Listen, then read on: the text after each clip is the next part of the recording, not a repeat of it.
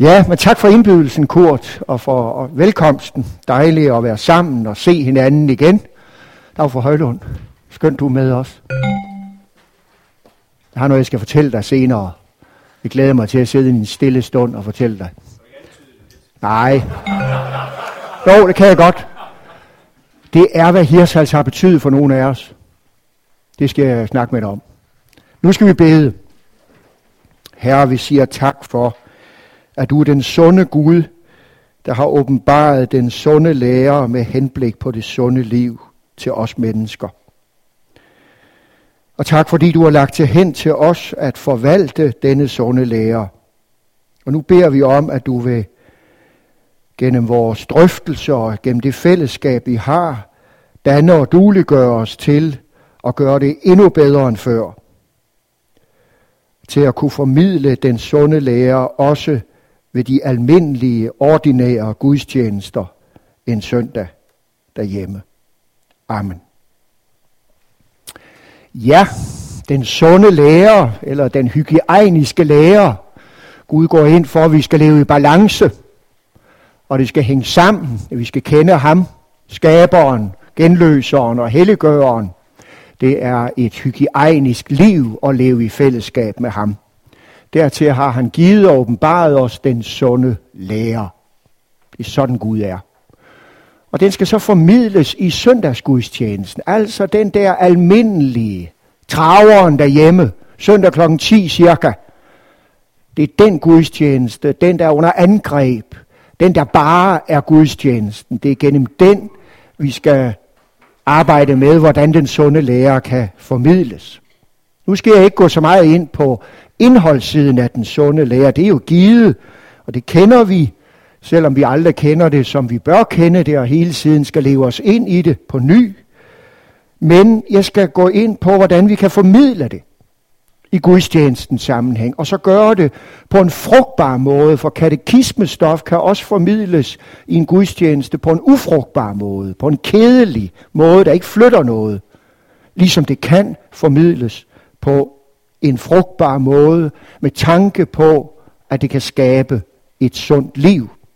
Det skal komme nogle bud på, ud fra min erfaringsverden, og så skal vi jo nyde brødrenes og søstrenes indbyrdes formaning og trøst i anden halvleg, hvor vi lige så lang tid, som jeg taler her, skal drøfte tingene med hinanden, øse af vores erfaringer, stille spørgsmål til benet, udfordre hinanden, så vi kan lære noget i dette forum her, det pastorale forum, hvor vi drøfter, hvordan gør vi så tingene? Hvordan kan det formidle sådan en almindelig søndag formiddag? Det er jo nok ikke det mest oplagte sted med interaktion og ting og sager i en pædagogisk formidling af det kristne budskab. Tænk på rummet. Det er jo normalt ikke særlig venligt over for den slags i mange af landsbykirkerne og de store bykirker. Tænk på gudstjenestens form, som kan være rimelig, fast og steril. Tænk på traditionen for en højmesse, som ikke sådan er lige til at røre ved. Den er jo ikke engang bygget dogmatisk op. Det er ikke et kursus med de samme mennesker, der er ikke sådan lige plads til at række fingrene i vejret og stille spørgsmål og, og få et kvalificeret svar. Det er heller ikke lige sådan en søndag formiddag at sende folk i gruppearbejde osv. Det er ikke sådan den allerbedste ramme.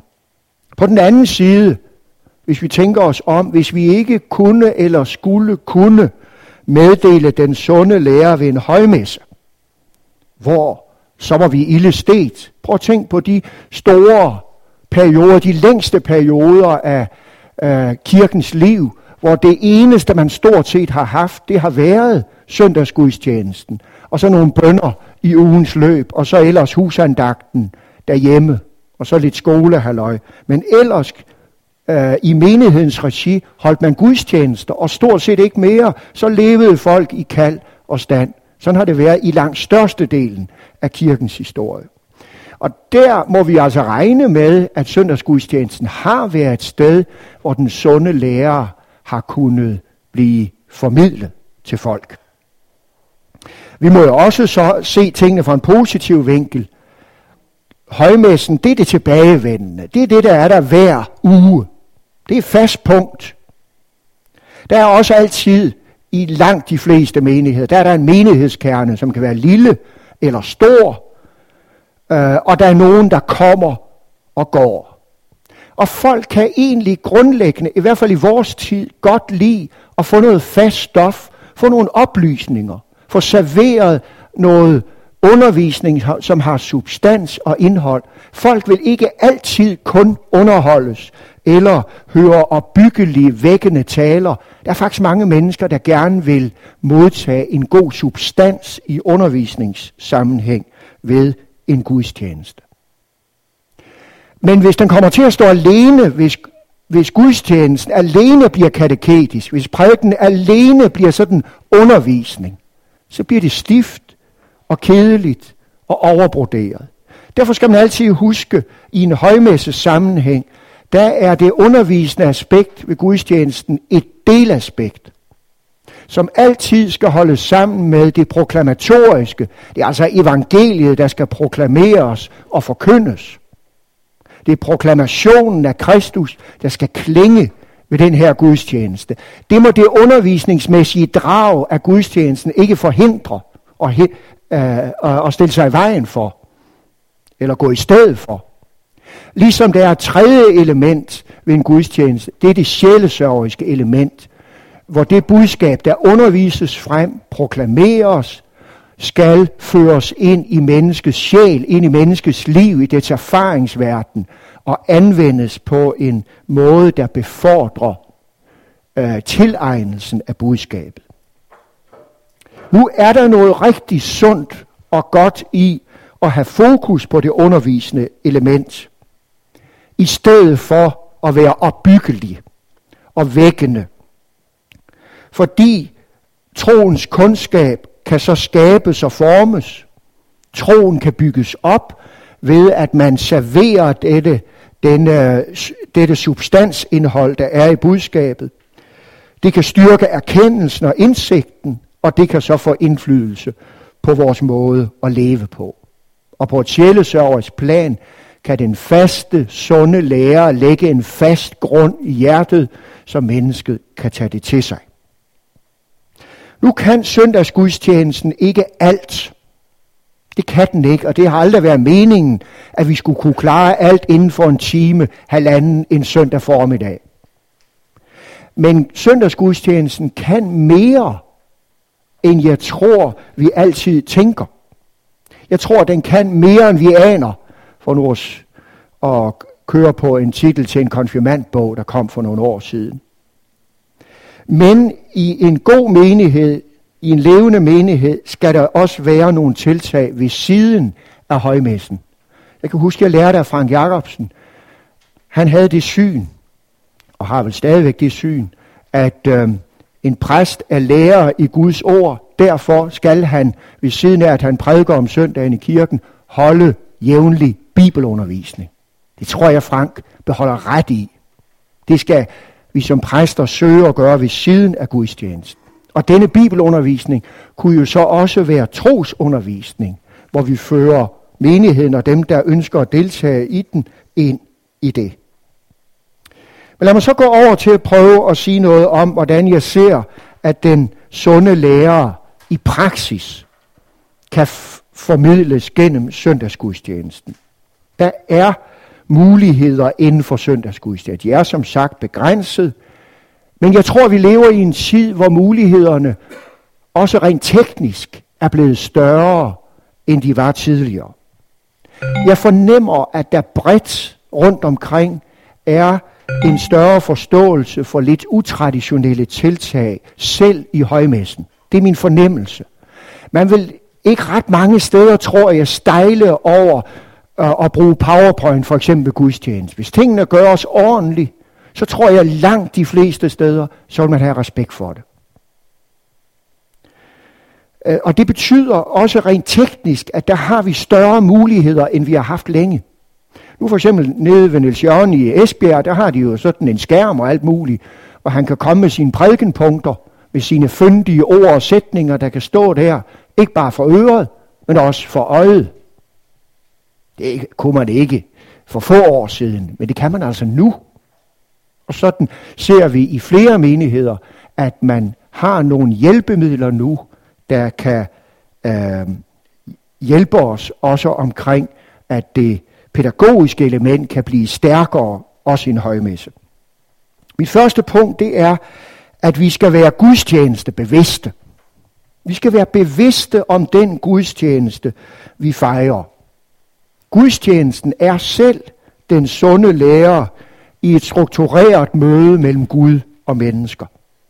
Der tror jeg, vi skal leve os selv, leve os ind i gudstjenesten, så vi kan den per nerve. Og så undervise i, hvad gør vi her? Hvad gør vi her? Hvorfor gør vi det? Og så gør det. Drag mennesker ind i gudstjenesten. Ortodoksi, det har vi lært, at det betyder ret lære. Det er heller ikke forkert. Men det betyder også ret lovsang. Og der er en nær sammenhæng mellem ortodoksi som ret lære, ret lovsang, og så ortopraksi, det at praktisere den sunde lære og den rette lovsang. Holger Lisner udgav for nogle år siden en bog med titlen Gudstjeneste for alle sanser. Det er sådan for mig en parole, vi skal have ind over os, når vi tænker gudstjeneste. Vi skal øve os i, at der skal være noget for alle sanser. Et sted i bogen, der har han de her fire sætninger, fire udtryk. Hvad jeg hører, glemmer jeg. Hvad jeg hører, glemmer jeg. Det siger alle undersøgelser, at det, der går ind gennem øret, det er forholdsvis lidt, der bliver siddende. Det er selvfølgelig forfærdeligt for os at tænke, at det er sådan. Jeg vil nu stadigvæk holde fast på Romerne ti sytten. Troen kommer det, der høres. Så er det sådan. Og som Frederik Jægel siger i en prædiken i hans prædikensamling, Håndhold tro. Det er en glemrende prædikensamling på mange måder. Den skal I have fat i. Der siger han, at der er noget, som ord kan, som billeder ikke kan. Det, det understreger han. Plus, at der er ingen tvivl om, hvis vi prædiker fyndigt og skaber nogle gode sætninger, så går de altså også ind. Jeg er selv sådan indrettet, at hvis der bliver prædiket ordentligt og fyndigt til mig, så kan jeg godt huske det. Derfor vil jeg godt opgradere ordets betydning. Men det er altså, hvad pædagoger siger, hvad jeg hører, glemmer jeg. Næste, hvad jeg ser, husker jeg. Det er altså noget med at have noget at se. Det er jo derfor, der ikke kun er forkyndelse og prædiken ved en gudstjeneste. Der er også noget for øjet. Der er nogle steder at se hen. Hvad jeg gør, ved jeg. Drag menigheden ind. Giv dem noget at gøre med deres krop, med deres ord, med deres øjne. Giv dem at synge. Giv dem at være med i gudstjenesten. Hvad jeg gør, ved jeg, og hvad jeg opdager, bruger jeg. Jeg er sådan lidt stolt af, at jeg som halvgammel præst arbejder med at forny højmessen. Giv dem, giv den en klarere struktur. I at for sig gøre den mere enkel. I at for sig inddrage folk mere i gudstjenesten. Giv dem noget at gøre i gudstjenesten. Og der har, jeg lavet sådan, har vi fået lavet sådan en guide til den højmesse, jeg holder i Sankt Paulskirke, som ligger her, hvor I kan se, hvordan jeg prøver at arbejde på at inddrage menigheden i gudstjenesten. Giv dem noget at gøre, og de lever i det. Giv dem noget at se, og de husker det. Giv dem noget at opdage, og de bruger det i deres liv. På den måde kan det, at vi er bevidste om gudstjenesten, og få menigheden inddraget i den, være med til at integrere den sunde lærer i deres liv. Mit andet punkt er, vær kirkeårsbevidst. Kirkeårsbevidst.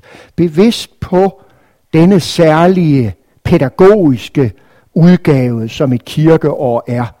Det er nemlig pædagogik på en helt særlig måde til indlevelse.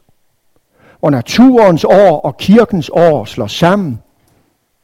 Det er et kristendomskursus på et år, ikke struktureret efter dogmatikken eller katekismen, men struktureret efter de tre fester, jul, påske, pinse, med tilhørende forberedelser og efterklangstid, og struktureret efter treenigheden. Hele Guds frelsesråd kan, hvis præsten holder sig til sagen, og menigheden går i kirke og tager fra, serveres i løbet af et år. Kirkeåret, det er kristendomskursus på et år. Tag for eksempel Bo Hjerts' andagsbøger, så mange af jer har, kan stadigvæk fås antikvarisk, og kan i hvert fald stadigvæk købes på svensk, hvor det stadig udkommer. Hvor, hvor han jo har bygget sine andagsbøger op over kirkeåret. Tag en bog som P. L. Sjögrens glimrende pastorallærer bygger indifrån. En fantastisk bog, hvor han viser, hvilke temaer i katekismen og i troen, som relaterer til kirkeåret, så man kan, hvilke søndage taler om det og det. Læser man sådan en bog, tager den med sig i bagagen, så er man klædt på til at leve i kirkeåret, også set ud fra kateketisk synspunkt.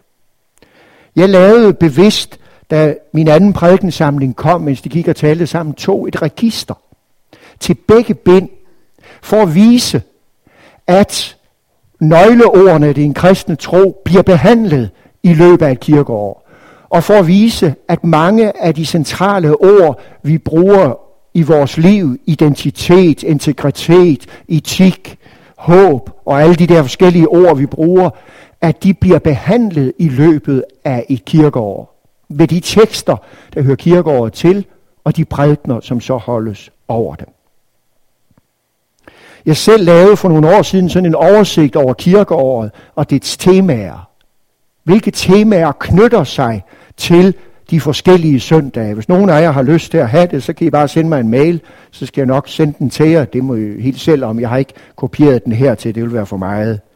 Og så holde øje med Peter Østerby, som er meget klog på det her felt med kirkeåret, som jo nu er i gang med at lave sådan en hel serie på, på vores øh, D B M F øh, øh, tekstvejledningssiden der, eller hvad det hedder.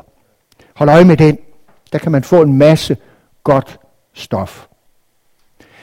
En præst, der opdrager sin menighed til at leve i kirkeåret, får virkelig givet et kristendomskursus på et helt år.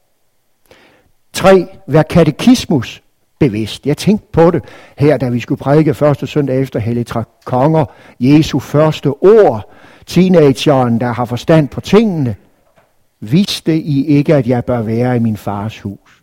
Det er helt som Paulus, han spørger korinterne, ved I ikke? De burde vide det, for de har hørt det. Maria og Josef havde jo hørt Guds ord om den dreng. Så derfor burde det ikke komme bag på dem, at han agerede i templet, som han gjorde. Det er det, de havde set. De havde bare glemt. Ja. Det er godt, Jørgen. Lige præcis. Ja. Men, men det der vidste I ikke, det er jo henvisningen til katekismestoffet. Både som vi ser det i evangelierne, Jesus var rabbiner, der underviste kateketisk med spørgsmål og svar. Det ved vi fra Birger Gerhardtson og Harald Risenfeldt og alle de der folk, som har arbejdet med det. Og meget af det nytestamentlige brevstof, det er jo katekismestof. Det er jo noget, jeg kan huske, da jeg gik her på M F og havde Wagner i Thessalonika-breven. Det er jo noget af det, der gik op for mig dengang. Og når man først har set det, så ser man det jo hele tiden. Det nytestamentlige katekese vidste I ikke, ved I ikke. Og vi har også nogle af de der tekster i epistlerne om søndagen, hvor de vendinger bliver brugt. Så henvises der til katekismestof. Så det kan vi have for øje. Så er der mange mennesker, der er netop af, nej, det vidste vi ikke.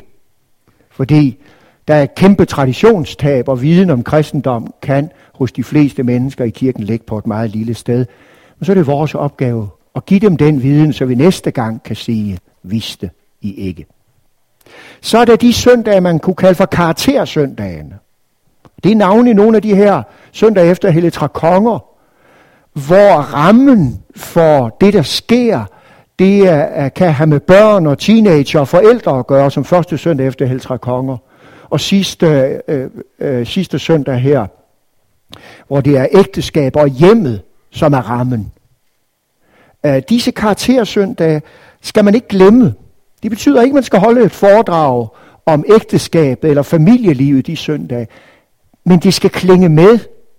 Og der må gerne tales om børn og teenager, og til børn og teenager, og til forældre, om forældrenes opgave på første søndag efter hellig tre konger. Og der tænker jeg samtidig på, det er noget, jeg ikke selv, det er noget, jeg gerne vil blive lidt bedre til. Jeg er sådan indrettet, jeg vil gerne prædike teksten og leve mig ind i den. Og jeg har øje for det proklamatoriske, det sjælesørgeriske og det kateketiske i sådan alle tre dimensioner. Og jeg er lidt bange for at vælge side. Men jeg lurer på, der kunne jo godt være den søndag, hvor man siger, i dag sørger jeg for, at der er et fyldigt og godt salmevalg. Jeg siger måske lidt om teksten, og så siger jeg til menigheden, i dag vil vi samle os om én ting. Jeg vil gerne i dag tale til jer om at være familie, for eksempel. Og så sige nogle gode ord om det, med basis i de tekster, der ligger frem til den søndag. At man ligesom glemmer alt det med Jesus selvbevidsthed i templet. Man glemmer, at det foregår i templet. Man ser på det at være barn og være teenager, og ser på forældrenes rolle med, øh, med øh, Josef og Maria som modeller. At det kunne være en måde at fortælle om det tema på. En anden vej er at gå ind til evangeliet gennem G T-læsningen eller og epistlen. Vi prædiker jo næsten alle sammen over evangeliet. Og det synes jeg også er udmærket, fordi det proklamatoriske er og bliver det vigtigste ved en gudstjeneste, efter min opfattelse. Men der er jo nogen, Freder og Henrik og Peter og så nogen, der har prædiket Gammeltestamentet, får lov til det, eller epistelteksten. Og det, uh, I har jo udgivet jer, mange af jeres ting og kan tale med om, hvordan det er.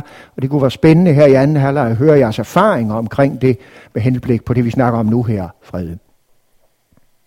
Men man kan også gøre det, at man har øje for, på hvilken måde kan man gå ind i evangeliet gennem dagens G T-læsning. Hvilke indfald giver epistelteksten den her søndag til evangelieteksten? Og så ligesom sige, jamen i den her gang, den her søndag, der vælger jeg den tilgang. Der er jo meget G T-stof, der er meget epistelstof, som er katekismestof. Og som dermed kan måske også forny vores prædiken, hvis vi nu er de der typer, der helst vil prædike sjælesørgs, helst proklamere, helst være opbyggelig, helst vække, og mindst gerne undervise. Så kunne vi måske forny vores prædikener af det her spor.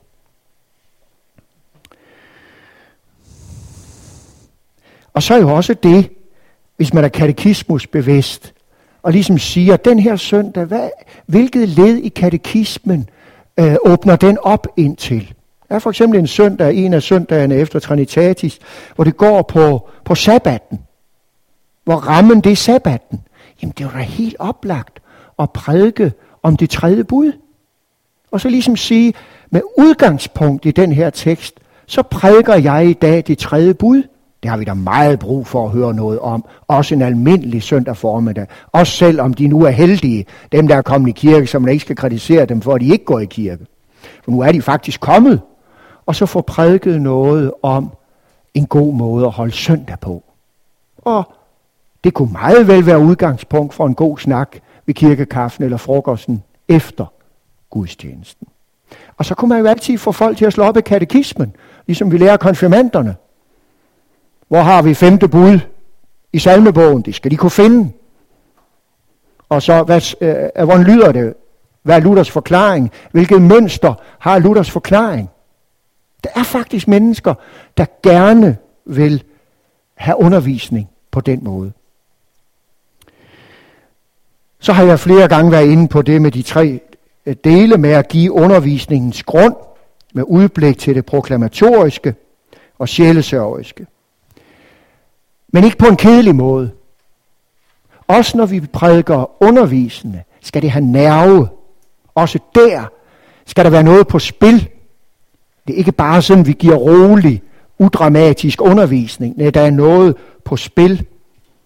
Og vi skal have øje for det almenmenneskelige, før vi har øje for det kristne. Det kristne projekt er jo egentlig at blive menneskevare. Det er jo at blive skabning over for skaberen. Hvordan nu i praksis gennem en højmesse? Ja, der tror jeg, det er vigtigt, at præsten øver sig i at være pædagog ved gudstjenesten, selvom han også er så meget andet. Og der glemmer jeg ikke den opdagelse, jeg gjorde for mange år siden. Jeg tror, det var i forbindelse med, at vi var på ekskursion herfra.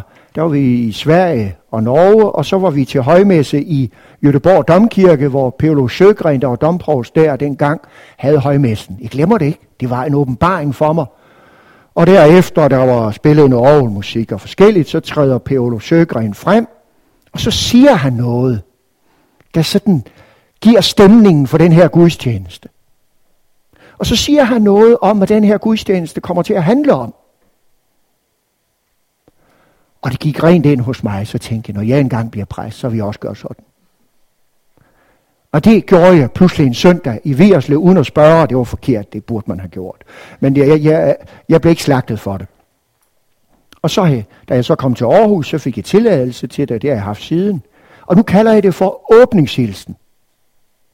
Det betyder, efter indgangsbønnen, før første salme, så træder jeg frem for menigheden og siger noget. Siger noget om vejret. Siger noget om årstiden. Siger noget om, om den der stemning, der er i luften. Sådan at du møder folk. Og så siger noget om, hvad den her søndag handler om. Hvad er dens præg? Hvad er dens tema? Hvad er det? Hvad går det på? Hvad skal vi have om i dag? Det er det, der kan være med til, at Kurt Larsen måske oplever sådan en gudstjeneste som gennemtænkt. Det var den røde tråd, det var det ord, du ledte efter og ikke lige kunne finde. Det er den røde tråd, man kan måske få givet gennem sådan en åbningshilsen. Og så forventede folk til at møde dem selv, når vi kommer i kirke. Blive klar over, hvem vi er og hvordan det står til. Få læsset af, komme af med vores skidt, få bekendt vores synder, og så blive sat fri ved Guds ord til med opladt sind og friskhed, renset, som dem, der har været åndeligt i bad, så at begive sig ind i gudstjenesten. Det har jeg haft god erfaring med, og det har jeg nydt gennem årene, og det synes jeg er en af de væsentligste ting, som jeg har lært, øh, og som jeg meget gerne vil give videre, og det lever vi også med i den nye højmesseform. Man skal altid passe lidt på, at det ikke bliver for langt, og bliver for omstændeligt, men øh, det, kan, det er jo sådan nogle ting, man kan øve sig i og arbejde med, og når man har nogle gode kritikere, så øh, bliver man holdt øh, på plads, men du er med til at møde folk og give dem en god øh, indføring i, hvad vi skal have om i dag.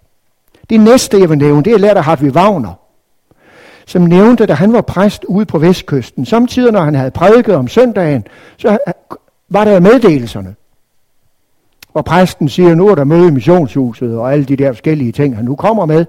Der gjorde Wagner, som siger det, ude i Nørre H, så sagde han, der er noget, der ligger mig på sinde, jeg gerne vil dele med jer. Og så sagde han noget sådan i et, to minutter. Det gør jeg samtidig, og det skal man ikke gøre hele tiden, så bliver det for tungt og for omstændeligt. Men det kan man godt gøre en gang imellem.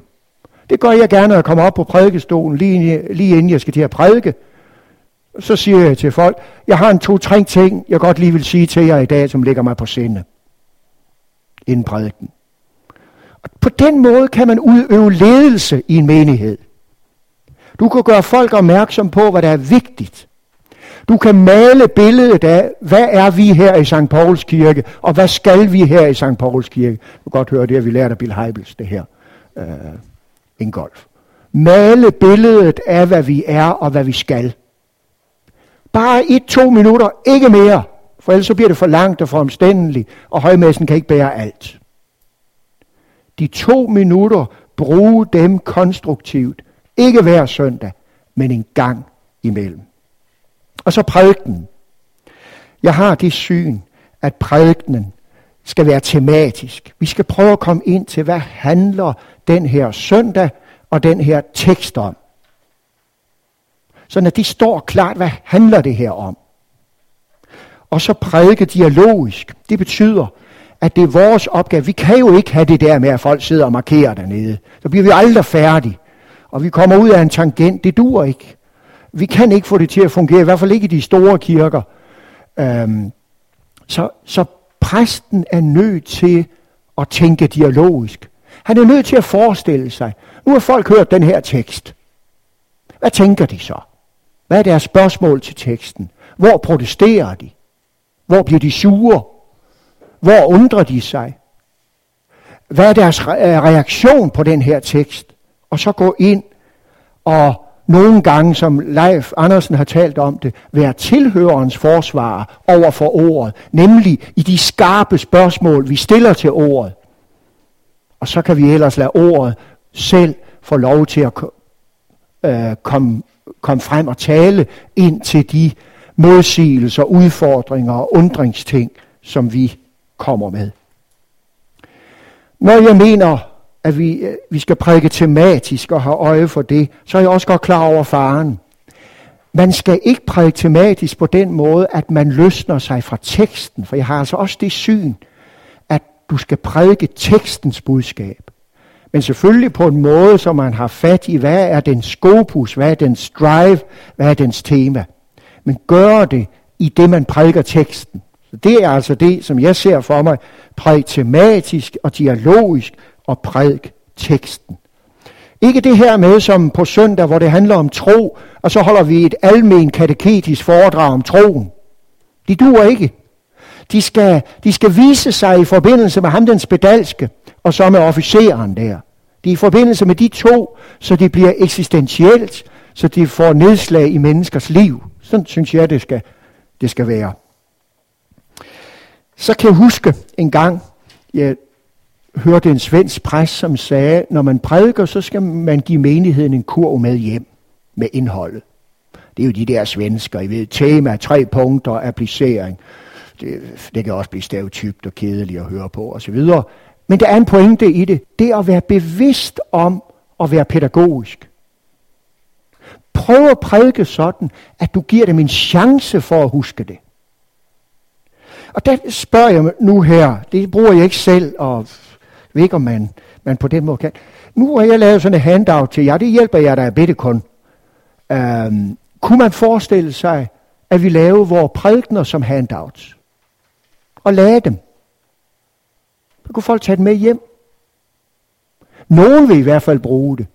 Eller kunne man forestille sig, som de kan gøre i Esbjerg, at Niels Jørgen har sine prædikenpunkter, kan du fortælle om bagefter, Niels Jørgen, øh, der på skærmen, som hjælper på tilegnelsen. Folk hører det, og folk ser det. Kunne man forestille sig sådan noget?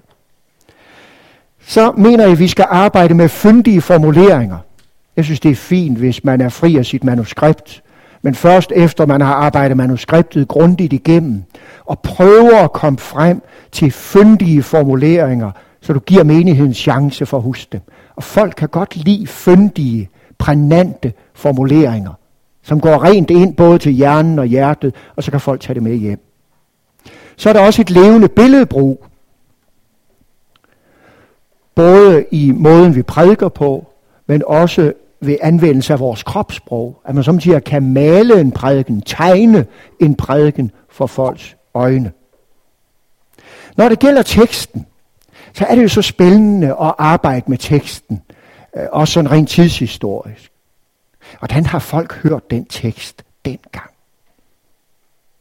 Hvad er den tidshistoriske baggrund? Og så vær opmærksom på det, og så stop det ind hist og pist. Det er med til for de garvede kirkegængere at gøre prædiken levende. Nå, var det sådan? Var det sådan, det, man opfattede det? Eller man kan, uden at skal spille klog, et, jeg mener ikke, vi skal stå og sige, i den græske tekst står der, så citerer det, det skal vi ikke, det, det blærer. Nej, man skal sige, egentlig står der her, det er ikke så meget blærer, det er kun lidt blærer.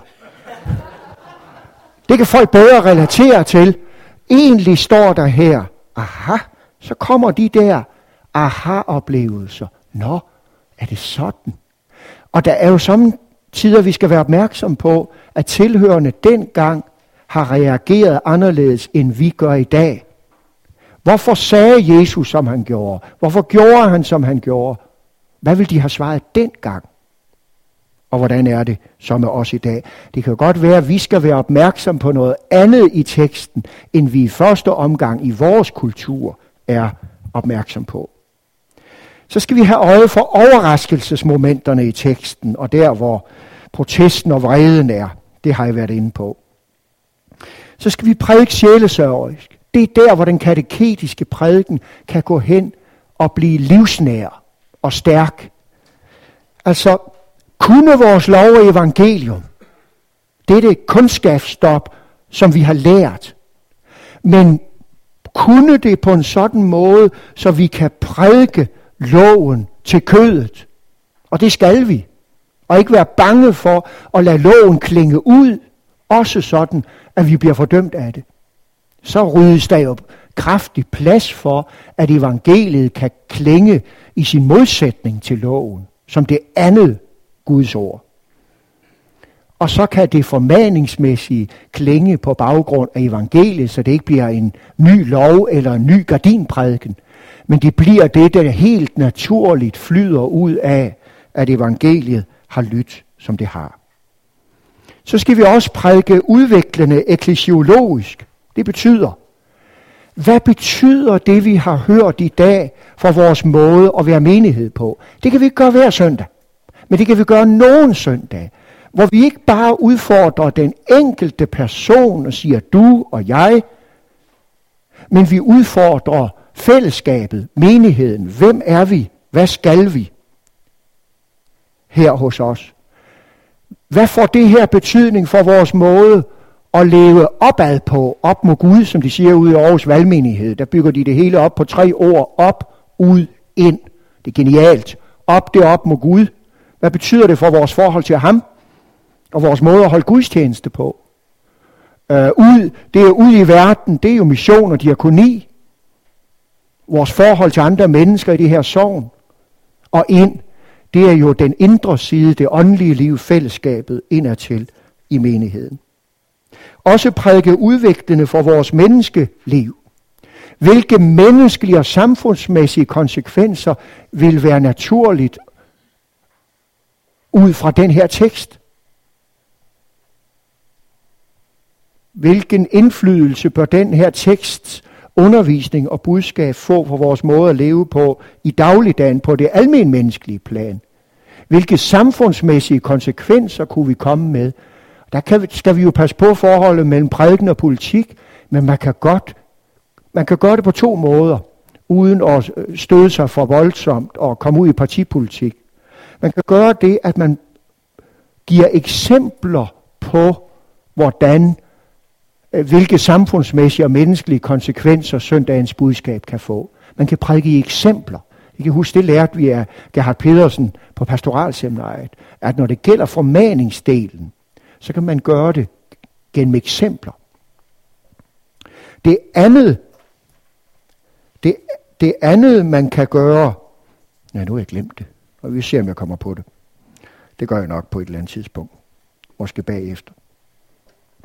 Ja, men altså de der, de der ting skal vi være, skal vi være opmærksom på. Jo, det jeg mente, det var, stille det som spørgsmål. Rejse spørgsmålet. Og det kan folk godt lide. Han kommer ikke med færdige svar til os. Han rejser nogle spørgsmål til os, som han vil, at vi skal prøve at gennemtænke. Og så kan der komme en samtale i gang om, hvordan vi lever med hinanden som mennesker.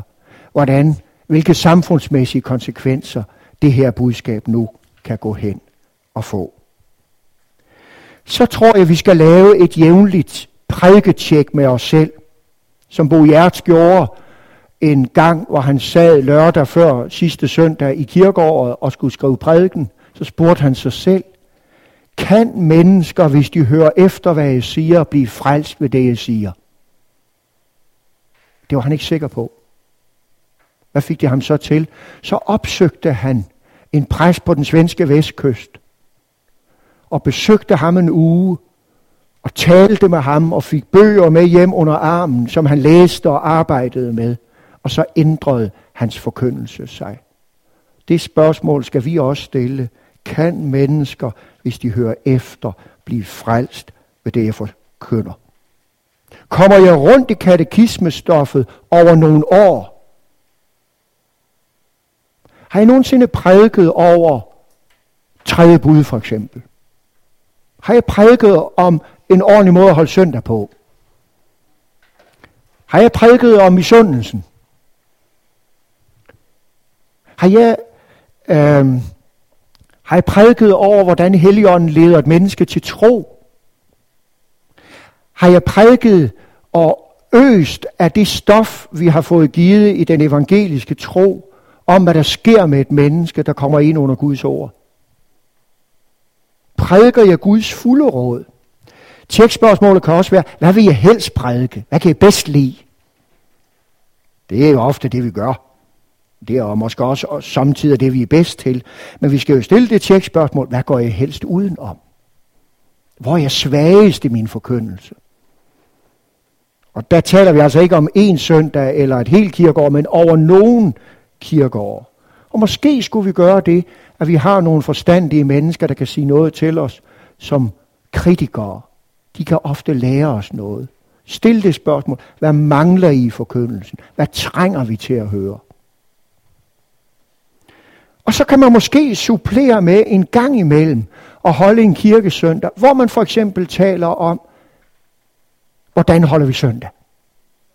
At man simpelthen har, så har man frokost, og så har man en halv time eller en time samling omkring det emne, et lille foredrag og en drøftelse, og så går man hjem og holder søndag og går på stadion og hvad man nu gør. Eller en ting, hvad med sådan at have sådan et A-skilt, der står der foran kirken om lørdagen. Gudstjeneste i morgen handler om børneopdragelse, eller et eller andet mærkeligt. Ikke? Kunne man gøre det, og så prøve at finde de temaer frem, som er relevante for et almindeligt menneske. Nu er jeg snart ved at nå enden, så jeg vil øh, tillade mig, hvis I spørger til de andre ting, så skal jeg prøve at sige noget om det i anden halvleg. Tak for nu.